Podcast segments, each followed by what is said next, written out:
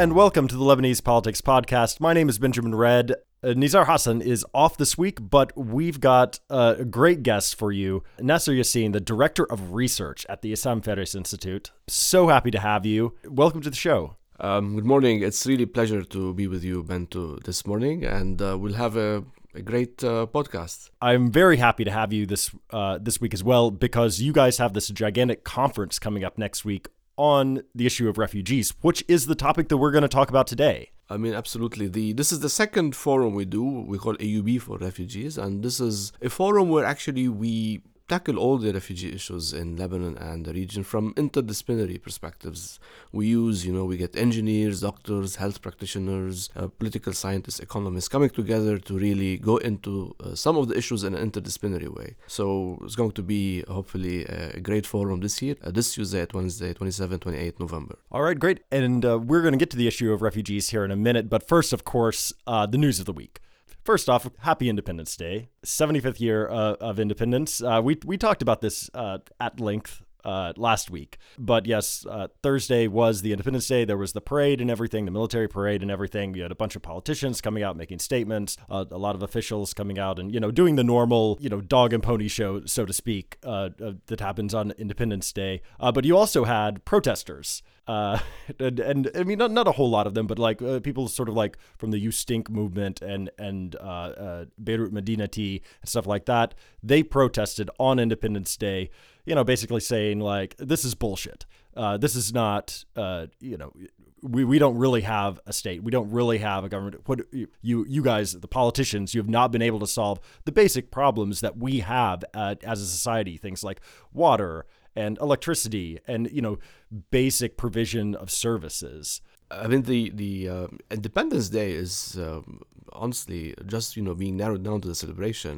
Um, if you look into what are states, states usually institutions, um, people, uh, and all the symbolism of the state, you know, the flags and the celebrations and the anthem and so on. I think our institutions are at the weakest at the moment when we look into the way we've been working and dealing with the affairs of running the, you know, the, the country and what people want from the state. They're in shambles at the moment. And of course, the politicians, we have kind of the The, the, the weirdest politicians at the moment, where they can go publicly against each other or even doing wrong or violating laws and uh, rule of law and publicly going, you know, and, and doing it without any checks and balances. So we're left with the symbolism. Um, so actually the demonstration, as modest as it was, I think it was a reminder that people are not happy with all of the uh, running the affairs of the country at the moment. And that really came into sharp relief as well.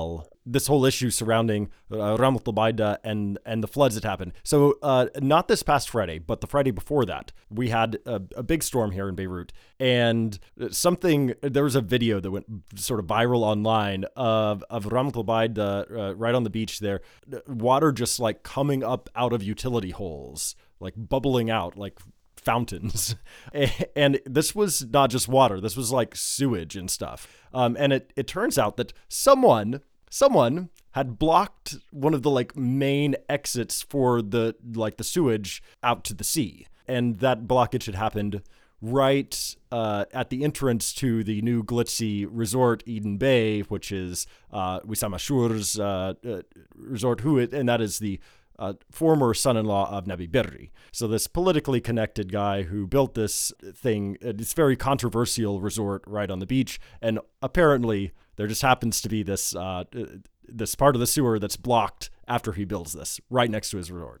I mean, Ramlet el-Baida is the prime location in, in, in Beirut. This is, I mean, a square meter would Of, of any apartment there would cost anything like four to seven thousand dollars, and you know it's weird that um, uh, you would actually find uh, the sewage going in this location in particular, where you would imagine that things are going, you know, smooth. It's well maintained neighborhood and so on, and that has to do with again the weak institutions we have, because Eden Bay was built illegally on uh, on the shores and uh, and it was on public land or were actually violating uh, the use of public land and on the shore. So at the end of the day, this optimizes the state of weak institutions, particularly the corruption in, in Lebanon, where it just went in this in the metaphor of the sewage, but in reality it went like a sewage going, you know, in this uh, high prime land or location of, of Beirut. But this is exactly it. This is the corruption, and it can happen anywhere, and it's it actually appeared in the form of sewage, unfortunately. But this is the this is the state of running some of our institutions. Yeah, an apt metaphor for sure. Um, and and of course, when something like this happens, and you know, like a a very, as you point out, like sort of like opulent, high price neighborhood like Ramlet el-Baida, you saw like the accusations just started flying.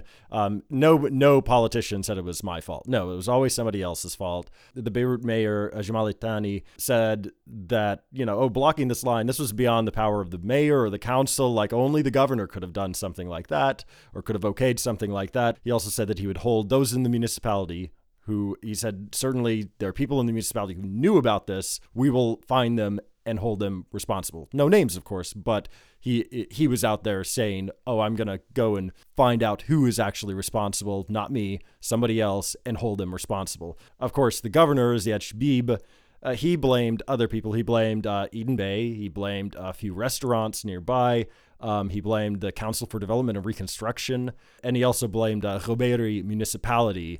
Roberi Municipality hit back and they said, no, this is not our fault. We we told the C D R, we told the, you know, Water Authority of Beirut and Mount Lebanon, don't, uh, you know, put this uh, sewage through this. And they, they also hit back specifically at Shbib and, and said that, oh, well, he had sort of okayed or, or fast-tracked certain projects, not necessarily this one, but other other things concerning the sewerage along Ramlet el-Baida at the behest of commercial interests.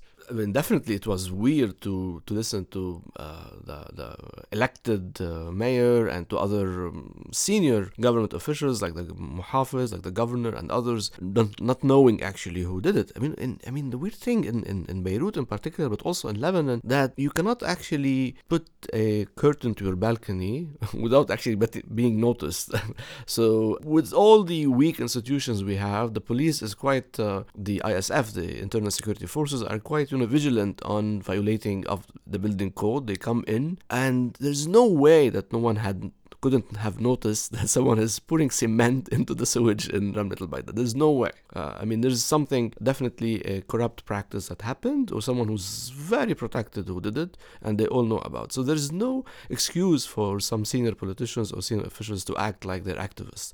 When you listen to the mayor, you listen like someone who's as if he's a Beirut Madinati activist. Like, ah, I'm sure we will bring someone in, into investigation, or we need to actually investigate this further. I mean, you're the mayor. You should know all this stuff, and you should actually do your work and do whatever you've been elected to do. But this is, this, again, the, the sad reality. Yeah, and Jamal Itani, though, he, he did get sort of a... I guess if any of the politicians came out of this sort of looking good, it was him kind of, because he went down and he had this like dramatic thing where he was personally down there overseeing the works to like unobstruct the uh, this this uh, sewer line, right? And so he seemed to be like the man of action. Uh, there are sort of two things going on here as well, though. And one of them is, well, clearly somebody actually blocked it. And, and it seems as though, well, who had a bunch of equipment there? Who did the works there? Well, it, it was the contractors, uh, Assured Development, who who built Eden Bay. Um, it, it seems to me, at least, like that is likely, you know, the people who actually, you know, did, you know, obstructed the line to begin with. But then they they they they got cover, certainly from somebody. And so there's this political angle to it, too, where somebody okayed this or somebody turned a blind eye to this. And, and that's where we don't really know, you know, we don't know who that is exactly. We also have like M Ps getting involved as well in this. Uh, Nazi Najm, uh, who is a, a freshman M P, uh, just elected, but also the head of the Public Works uh, and Transportation Committee in Parliament. He he came out and said, oh, well, you know, we've got to get to the bottom of this. You know, we're going to file lawsuits and all this stuff. And you, I think, rightly pointed out on Twitter that, well, he actually has another tool at his disposal, right? Absolutely. I mean, um, I mean, I was I was surprised when uh, Nazi Najm uh, and other M Ps, they said, ah, we're gonna file a lawsuit against Uh, uh, whoever did this. But this is what I do as a citizen, you know. Usually the rule of law, you know, is to be to protect the citizens, because we don't have other way except going to to the, you know, uh, to the courts or going to the police. Whereas actually as an M P, and he's heading a committee that actually has an oversight, so he c- could easily get any minister or official or mayor into a hearing, you know. That's the first thing he could do. And this is in the bylaws of the parliament. In any other parliaments in the world, actually, this is what they do. They actually have to exercise oversight on the government or on the executive. And I don't think he has a clue on on that role. And he should have done it. Just get, you know, the mayors and the minister to for a hearing. And if not, you can easily get your committee, your subcommittee, the Public Works Subcommittee, to undertake an, an a fact-finding committee, as it's stated in the bylaws. I'm not saying it has to go into an investigation, but you should go and get the facts. And the parliament entitles you to uh, to undertake uh, such. And unfortunately, he just did. And other M Ps of Beirut, I mean, from across the political spectrum, they went into the same, probably for the visibility, not for an actual fact-finding and, and actually putting those people responsible. Uh, speaking of water-based disasters, Zaatari's Berdawni River turned red for for the second time this year, uh, this week as well. uh, the first time was in February. It seems as though it was from a sweets company back then, but we don't really know, because I, I don't think that there's been like a real investigation to like, or like no real judicial action. I'd have to look at it. I know a few people were arrested the first time, but then they were released pretty quickly. But yeah, I, this was, this is sort of like the unsolved mysteries, right? And so now it's happened again. And, and who knows whether we're going to find out what really happened with this or not. Litani, the Litani River, um, unfortunately, has been uh, polluted or being polluted uh, for the last twenty-five years, and it's getting worse and worse every year. Um, whereas all the uh, industries, all the uh, manufacturing uh, uh, facilities around the Litani just put in their waste there, but also municipalities put in their sewage in, in the Litani River. And I, I, I was a student back in the nineties studying environmental science in A U B, and we were actually discussing the Litani as a case study where actually it's being polluted. And nothing has happened, sadly, since the nineties. So I'm talking about like twenty-five years of being polluted without any real action, except some, you know, municipalities trying to do some re- recycling. And the way the Litani Authority has been, what has been doing at the moment is is commended. I mean, they've been raising awareness on the subject, but, you know, at, at, in, in essence,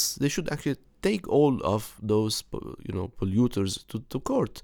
This is how you save the, the Litani. The law protects you as an authority, because there is a law, you cannot pollute. Maybe it's not in, in, in action, but they can take it. They shouldn't act or sound like an activist. Again, we're talking about the mayor sounding like an activist, the Litani Authority sounding like an N G O, the, the governor sounding like a, a student club.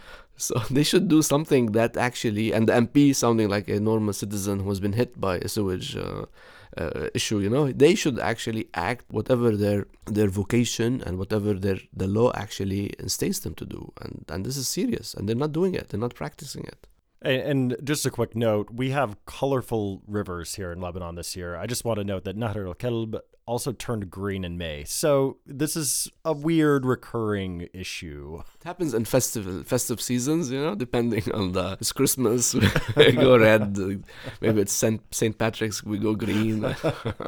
I mean, sadly, we're just, you know, I mean, out of, of the misery, we're just laughing at it. But uh, yeah, that's uh, unfortunately the reality. Yeah. Uh, I just want to quickly note this because we had an, an episode about this a few weeks back. The new e-transactions law that was passed by Parliament. Nadim Jamil, who heads the uh, Information Technology Committee in Parliament, and Nicolas Sahnawi, who is the former, uh, you know, head, uh, the former Minister of Telecommunications, they both have agreed that this law needs a total overhaul, especially when it comes to like data privacy. But they their argument is that like, yeah, but we still should have passed this law, you know, because it, it's sort of like two parts. There's the e-transactions part and then like the personal data privacy part. We sh- we still should have passed it because it's a net positive, and now we'll work on fixing things. That's their position.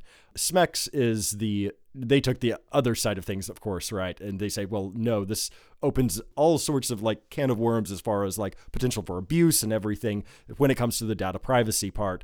Uh, but at, at very least, we have them saying, oh no, we do need to work on this? At the moment, um, I'm doing kind of a study to look into the oversight role of the parliament, and there are forty acts, forty laws that were issued in the last uh, term of the parliament that actually are not implemented, or they've been implemented, uh, you know, in, in a less implemented or half implemented, or and what we're seeing at the moment, and, and actually it affects the formation of the government, the current formation of the government, the, the, the complexity we see at the moment is related that we're not respecting the constitution, where the division between the, you know, the authorities should be should be respected. So the parliament is being fully represented in the cabinet, and this oversight role is not is, is weak, and we don't see real implementation of laws. So uh, the quality of making laws and uh, making policies has been becoming less and less of high quality in terms of the types of the laws they're being produced, how they're formulated, their articles in these laws, and so on.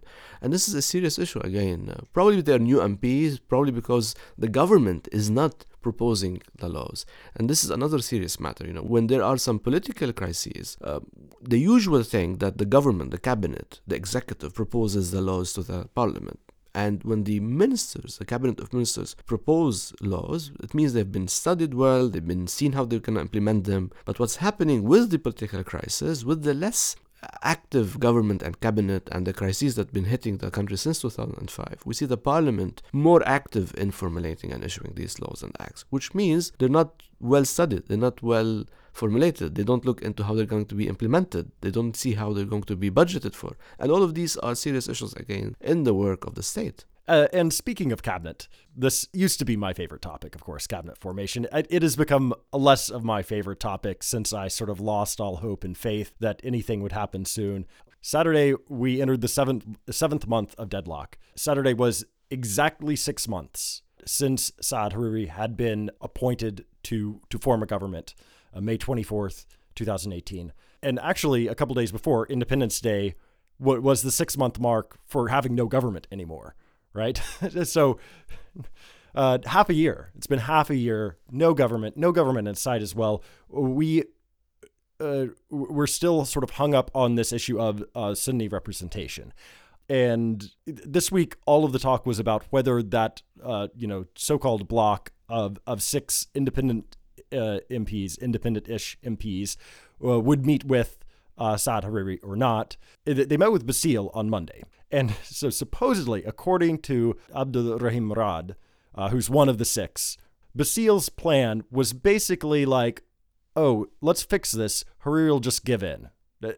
That that was the essence of the plan, according to Murad. Like, uh, like just Hariri would appoint the, uh, you know, one of the six. Uh, I mean, the this is the what's called now the uh, the Sunni issue, and then you had the Druze, and you had the, the Lebanese forces, and uh, then you had also the Marada, the Franji. So I, I think, you know, um, it's just telling about the way we've been dealing with this, uh, forming the governments, uh, particularly after two thousand five, but also more significantly after the Doha Agreement in two thousand seven. Um, or was it two thousand eight? I think two thousand eight, yeah. And um, so ten years, uh, ten years ago. And the way now we see the uh, cabinet is just a representation of everyone, which is which is again goes back that we're we're just killing the oversight role of the parliament if we need to have everyone represented. But this is the the issue in constitutional democracies. And the last cabinet of Tamam Salam, the one before Saad Hariri, lasted for eleven months. Uh, it actually took eleven months to be to be formed. Uh, Saad Hariri's also first cabinet took a bit like four months. Um, in in Brussels, in, in in Belgium, as a matter of fact, it also sometimes takes months to get everyone to agree on. So with constitutionalism, with actually losing the you know the way that democracy used to act as having one ruling party and one opposition party, is becoming some kind of the norm. And Lebanon is even extreme in this regard. So I don't I don't see it as a dramatic and drastic situation. I think it will take time. as a way of representing everyone, because you need to go into the cabinet, you know, portfolios and dividing this between the sects and now the political parties, and then within the sect you need to have some representation. So I think it's going to be to take time. But the issue of these six M Ps, I don't see them, you know, as purely independent. You mentioned independent, and I think they are uh, they're all related to other cabinet, the other blocks, or other political parties. And I think we need to look at it in this way, and the way that Hezbollah has just put this issue in the last minute, because everything was ready and they said, no, wait, we have this issue that we've been telling you about since six months ago, but you didn't take it uh, you know, seriously, but it is a serious matter for us. So I think it also tells about how Hezbollah wants to play a role in being kind of the, the, the maker, the king maker, the cabinet maker. Like, I actually would put my, you know, my strength in making the government. It's me actually who who decide on the cabinet and its uh, its portfolios. I think that's how it is. It's about the power of Hezbollah and proving it at the end of the day. That's that's an interesting take uh, because I think most observers thought that it was like a very much a tactical mistake that Hezbollah had made. But but maybe there's there's more planning to this, or maybe they're they're playing it off as though there was like a a, a bit more to this than just like, oh, oops, uh, we we made a mistake here uh, in in backing and in, in, in putting this uh, stance where we have to have one of these six. Regardless, uh, going back to what happened this week, Basile, after the meeting, like of of course the the six Sunni M Ps agreed with Basile's plan that Hariri would just give in.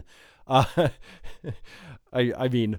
No surprise there. Uh, but then afterwards, Basile uh, called for Hariri to meet the group. Um, but that's sort of problematic, right? Because if Hariri meet, meets the group, then it's sort of legitimizing them as a bloc. Um, this, this is a, an argument that uh, was put forth by Sami Fatfat, uh, the, the freshman M P uh, from Danie this week. Uh, he, he said that, uh, Fatfat said that Hariri is willing to meet with the M Ps, but willing to meet with them separately, right? Not as a bloc. But the six came out and said, no, it's our right to meet with Hariri as a bloc. So, I mean, the bottom line here is that nobody's blinking yet. Uh, there's, there's no, there no seems to be no cabinet soon. And and now you're hearing a lot more serious talk about like, oh, you know, maybe before the Arab Economic S- Summit uh, in January, maybe by then we'll have a cabinet, which is an, an unfortunate, uh, unfortunate timeline. But yeah, I mean, yeah, I mean, we we said first was on. Uh, One during the summer, during one of the Eids, during independence, and then during now the the Arab uh, Social and Economic Summit. I, I, I don't I don't think you know there is a timeline at the moment. I mean, whatever I've been following, they say things are open. I think uh, no one is really serious about uh, resolving it, particularly in, in in negotiating with Hezbollah how to how to deal with it. I think whatever now these six M Ps are doing is just you know. to keep this uh, issue going with Saad Hariri back and forth. But the serious matter lies, I think, in, in, in Hezbollah's hand. All right, so our main topic this week is the refugee situation, uh, which which is not something that we have discussed yet on the show, other other than bits and pieces during news rounds uh, roundups. Uh, but basically, I, I think anybody familiar with the country knows that that there this is a huge issue. According to U N H C R, there's something like nine hundred fifty thousand refugees that are registered. There are probably more that are not registered, but we don't really know what the number is. But overall, probably something like one in four or one in five of out of every person living in this country is not Lebanese. They are refugees, uh, either Syrian or Palestinian, what have you. And and and, and it's also Lebanon has a, a very specific history with refugees, specifically with, with the Palestinian refugees, uh, when camps were established uh, after the Nakba uh, and you know subsequent waves of, of immigration from Palestine.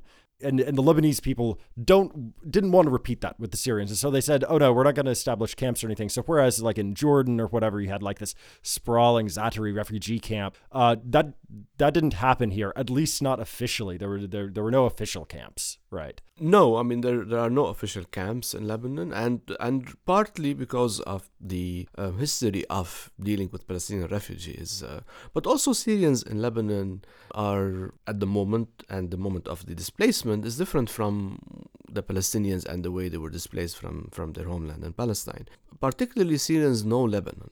And Syrian and Lebanon, Lebanon, Lebanon had uh, during the nineties the estimates between half a million to perhaps eight hundred thousand workers, depending on the season. And almost, almost, you know, all the Syrians who uh, came to Lebanon had some kind of uh, address. They came to an address in places they, they had some connection with, whether their families or their, or their, you know, had some connection before. So it wasn't kind of the mass displacement, although it happened in certain locations, particularly around the border. But in its totality, most of the Syrian refugees came to places they had some connection with, whether economic, social, and so on and so forth. Uh, so for that reason, you wouldn't have succeeded in having camps. But also, as the crisis gets protracted, and it's actually now it's an eighth year, people leave camps, uh, refugees leave camps, and it, camps are not favorable places for them because they need to seek their livelihood opportunities, they need to go find some work, they need to have some, some kids, you know, perhaps in schools, although some camps are well served. So even we see in Jordan or Turkey, Syrian refugees have mostly left the camps, living outside uh, the camps in towns and villages and neighborhoods. At the moment, uh, the, mass, the vast majority of the Syrian refugees in Lebanon are actually living in areas and neighborhoods and towns uh, with their host communities, with Lebanese host communities. But the issue that we have, that eighty-seven percent of the Syrian refugees who are poor, seventy to seventy-five percent of them are below the poverty line. They live among the poorest Lebanese. They live among where sixty-seven percent of the poorest Lebanese live. So it's like one million Syrian refugees living with one million poor Lebanese um, in those towns that are less served or historically not served by the government or the state. Around the Palestinian refugee camps are also neglected, partly because of the housing market is informal, and in these places they can easily rent and they can afford them, of course, but also because, you know, uh, uh, those areas are uh, are you know more open to them. They can actually move into them and live with them. But what we happen what happens at the moment is that in those places we see a, a, a double whammy effect of poverty and displacement and less resources, and with the current economy being very slow and actually it's been shrinking, so all of these are coming together on those poor Lebanese and poor, poor Syrian refugees, and of course poor Palestinian refugees who have been here for many many years. Okay, so there's a lot to unpack there, and and I, I think first off I, I, I sort of have to make a confession of sorts. You know, I, I work for the Daily Star, I work in media and everything. And because this crisis has been going on for so long, I'm I'm certainly not proud of this. But, you know, when when I hear another story about refugees in Lebanon or whatever, I kind of think, oh, again, we, haven't we talked about this before? You know, th- there's a sort of um, fatigue that's set in, at, at least, uh, you know, um, amongst uh, the media, I think, on, on covering this issue. And and I, I feel like that, that fatigue is also beyond the media as well.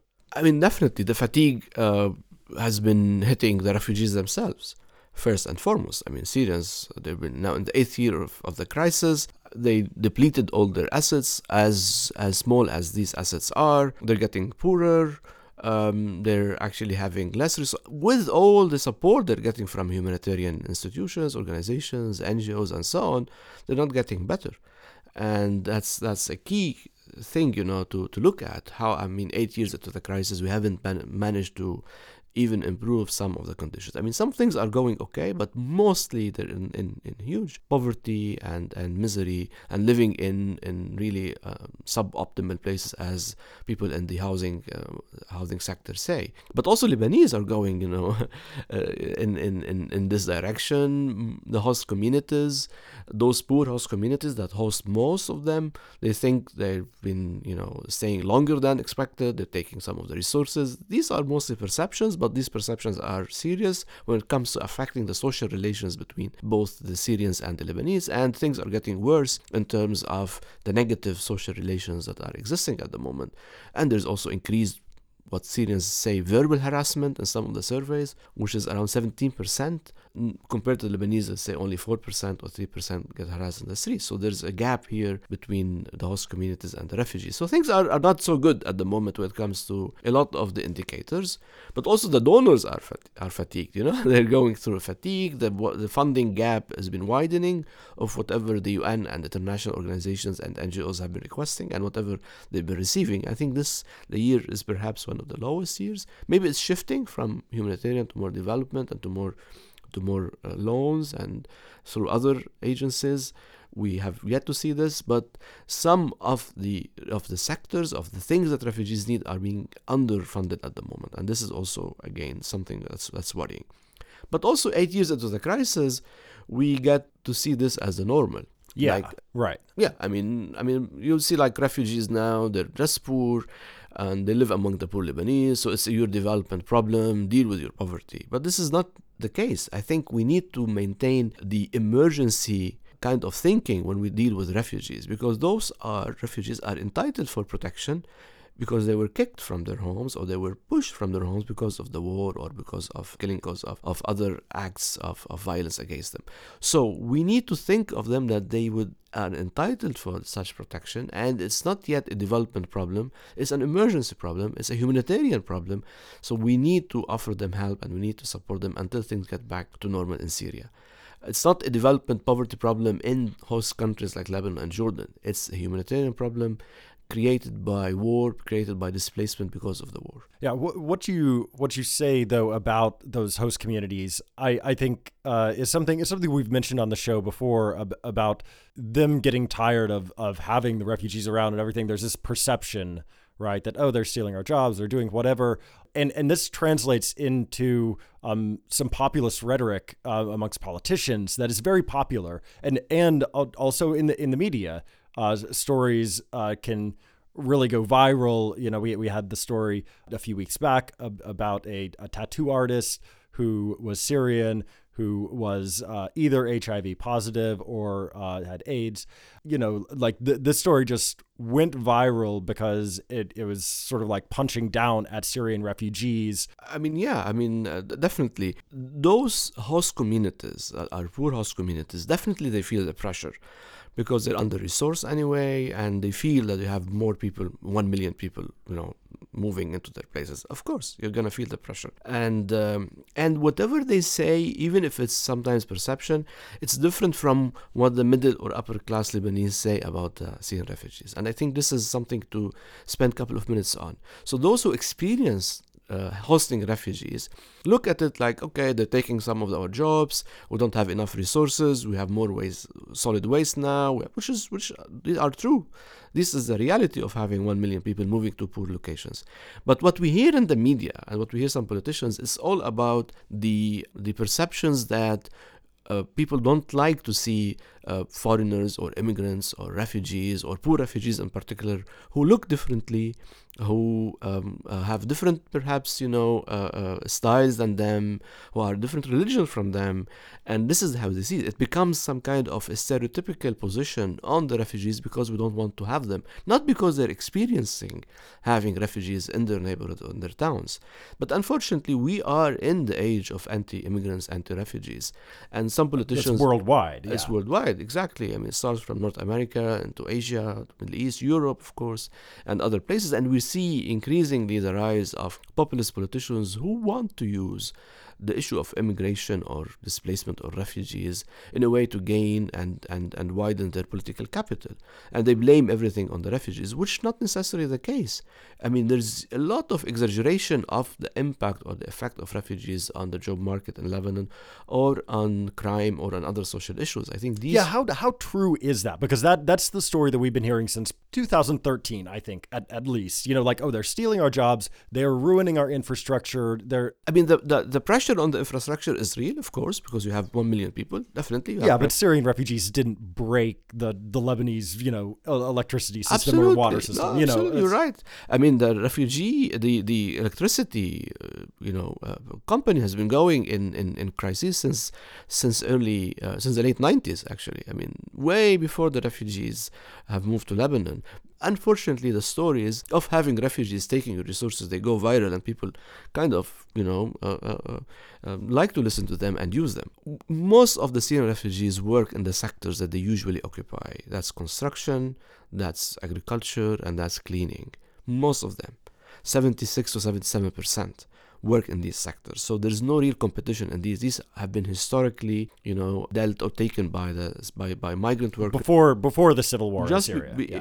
yeah, exactly. I mean, throughout the nineties, you had the Syrians who were doing the agricultural work or doing the construction work. But what we see at the moment, and this is kind of where where people see the competition happening, um, those young Syrian refugees who came in as children into Lebanon eight years back, they're now in eighteen, they're nineteen, they're twenty, so they grow up in Lebanon, and mostly they're, they're outside of school. They were dropped from high school because the you know the majority of the Syrian kids are dropping out after the age of fourteen or fifteen. They don't get into high school, so they're looking for jobs, and they're not experienced builders, they're not working in agriculture, living in urban areas. So it's going to happen that they will look for these basic jobs in areas where they live, in shops, supermarkets, and in salons and in restaurants, and they're going to compete with some of the Lebanese because they're cheaper labor, and they're just looking for any job because they're poor. The economy is slow. You know, there's no uh, movement in the economy, or the cycle is very slow at the moment. So any employer would think of having like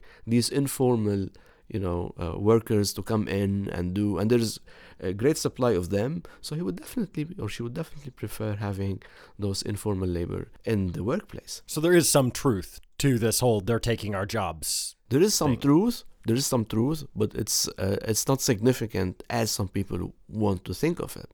Um, they're competing with each other. They're competing with other migrant workers. Where they're competing with some poor Lebanese, of course. But this is, is is you know is going to happen because of the way Lebanon as a state has you know being less engaged in creating policies and programs to deal with the refugee crisis. Is being subcontracted to the N G Os, to the U N, and to security forces as well to deal with the the security aspect of of having this large number of people. There is this solution to the problem, right? Which is, oh, well, they should just go home, right? That That is, boil it down to its basic. And it, it, everybody seems to agree with that. It's just a question of timing, Absolutely. Right? And, and the refugees themselves, like, of course, that most of them want to go home if, you know, the conditions are right. But there, there, there are a couple of problems with that, right? There, There's the issue just of safety, first and foremost. And right now we see this sort of disagreement. Politicians saying like, oh, no, there are safe areas, they can go back. Uh, and other people saying, oh, well, yeah, okay, there are certain safe areas, but maybe their homes are not safe. And then the second issue just being like more, uh, I guess, political in nature, although it definitely does affect people's personal security, is if if somebody goes back, will they be pressed into military service? Will they be uh, will they be targeted by the Syrian intelligence agencies, or or any number of, of other potential things that could happen if they were to go back? And and so this question of can they actually can they realistically go back right now? Uh, it, it it's hard to agree that, that the conditions are in place at this point, I think. Absolutely. I think the, the the data we have, the evidence we have, that the vast majority of them want to go back. eighty-nine percent, um, the latest figure would say, like, they want to go back. But are they ready to go back in the next six months or a year? No. The majority, not only in Lebanon, in Lebanon, Jordan, Egypt, Turkey, they're not ready to go back. For the reasons you mentioned, um, thirty-five percent of the uh, houses in uh, Syria are destroyed or badly hit, and they need a lot of repair. fifty-three percent of the schools are either destroyed, damaged, or used as, as you know, uh, refugee center or dis- centers for the displaced, for the I D Ps inside Syria. Um, sixty-three percent of the hospitals and health facilities are also damaged or destroyed. Teachers, doctors have actually left the country. Um, So this is still a war situation, not even yet in a post-conflict situation. And perhaps it's getting to a post-conflict situation, but there's no real political process happening. At least it's not significantly taking place. And there's no reconstruction at the moment, or a significant reconstruction happening. What refugees would need to return is the conditions to be favorable for them, security-wise, as you say, for their safety and security, but also for their, you know, livelihood. They want to see uh, opportunities for them. The prices in Syria have increased throughout the crisis eight hundred percent. So there is a huge, you know, increase in the cost of living inside Syria, and there are no real work opportunities at the moment because reconstruction, real reconstruction process hasn't yet started. So they would prefer even getting the few dollars they have in Lebanon because of the currency, you know, exchange between the dollar and, and, and Lebanon and Syrian lira, they would prefer to stay even here in Lebanon, even with the few hundred dollars they get. So until a political process and reconstruction process are really starting in Syria with a trust of these processes, that they're not going to be, you know, checked by the security, those people are not going to be checked by the security or taken for investigation or any other sort of intimidation, I think we're going to spend more and more time until people return. And I would like to remind everyone that in Lebanon, the civil war ended in nineteen ninety, nineteen ninety-one. That's kind of twenty-seven years ago. And still people, some of the people haven't yet returned to their original villages. So these things take time, even in the same country, even when there's some kind of peace, reconstruction, some normalcy have been restored, and people take their time to return because of the reasons that we've mentioned. So we need to deal with these. But people need to go, they want to go, they need to go back to their homes and residence. They don't want to go to any safe zone. They don't want, they don't want to go to any area inside Syria. They want to go back where they came from. And some of these areas are not yet, you know, safe, they're not yet reconstructed, or they're not yet open to them by the security or by the militias. And all of these need to be taken in consideration. And I want to say something that, you know, uh, uh, Syrians in Lebanon are living in misery. You know, most of them are poor, their housing is, you know, poor housing conditions, they're not accessing proper education. So they want to go back. Although at the same time, you know, m- mentioning the, these long time scales and the situation, it isn't quite ready yet. There's no guarantee that it, it will be ready for, for a lot of these refugees, even in the, you know, next five years or so. Uh, just realistically looking at it, uh, there w- we could have Syrian refugees here in Lebanon for decades to come. And and I think there's there's uh, you know, really interesting research that's uh, been done by like Mona Fawaz and others, you know, talking about how uh, the Syrian refugees here, like they they've become sort of like integral parts of the community uh, in many ways, and and sort of and, and and this builds on this very long history in Lebanon and in Beirut in particular of refugees coming to the city. And and then sort of making it their own as well, you know? Yeah, I mean, exactly. Um, the the, the uh, crisis, the refugee crisis, uh, Syria and Lebanon, um, you know, when we started to look at the impact of the crisis, um, particularly in two thousand fifteen, after the Europe, you know, went in a huge crisis about the refugees and moving people, move, people moving into Europe and so on. And I started asking my, myself the question of, I mean, how these small nations like Lebanon and Jordan haven't actually collapsed because of this large number of people. I mean, the percentage you mentioned earlier, around twenty, twenty-five percent are refugees. How come we haven't seen this, you know, uh, explosion or implosion of these economies and societies? And partly because refugees, I mean Syrians, can be easily integrated in the economy and in society. They know the language, they share a lot of cultural, you know, attributes. They've been working in Lebanon, or they know how the markets work in Lebanon. So for that reason, these have absorbed this large number of refugees. Now, the idea of, of this resilience or adaptation or adaptive mechanisms, would they last forever? That's the question. I think they're like a, a an elastic cord. You know, they're like you're at the brink of falling, and you you you know you hold them, and at some point you I mean you're working informally, you're getting support from an N G O. You know the community, you've been housed, but at some point this might crack. And what we see now with the fatigue, with the negative social relations, these might crack this elastic cord that has been holding refugees for the last seven or eight years. Oh well, that is. Uh... That that's sort of a downer note to put it on, but I, I think also something that's uh, a good warning and something that we should all uh, be on the lookout for. If you guys want to hear more, if you're uh, here in Beirut, the conference is on Tuesday and Wednesday, the twenty-seventh and twenty-eighth uh, at A U B, right? Uh, so uh, uh, come out and, and take a look at that. You, you've got... Uh, just sort of like all-star panels uh, going these two days. And Nasser Yassin, thank you so much for joining me. Really appreciate it. It's my pleasure. All right. Well, Nizar will be back next week. And until then, I'm Benjamin Redd. And I'm Nasser Yassin. And this has been the Lebanese Politics Podcast.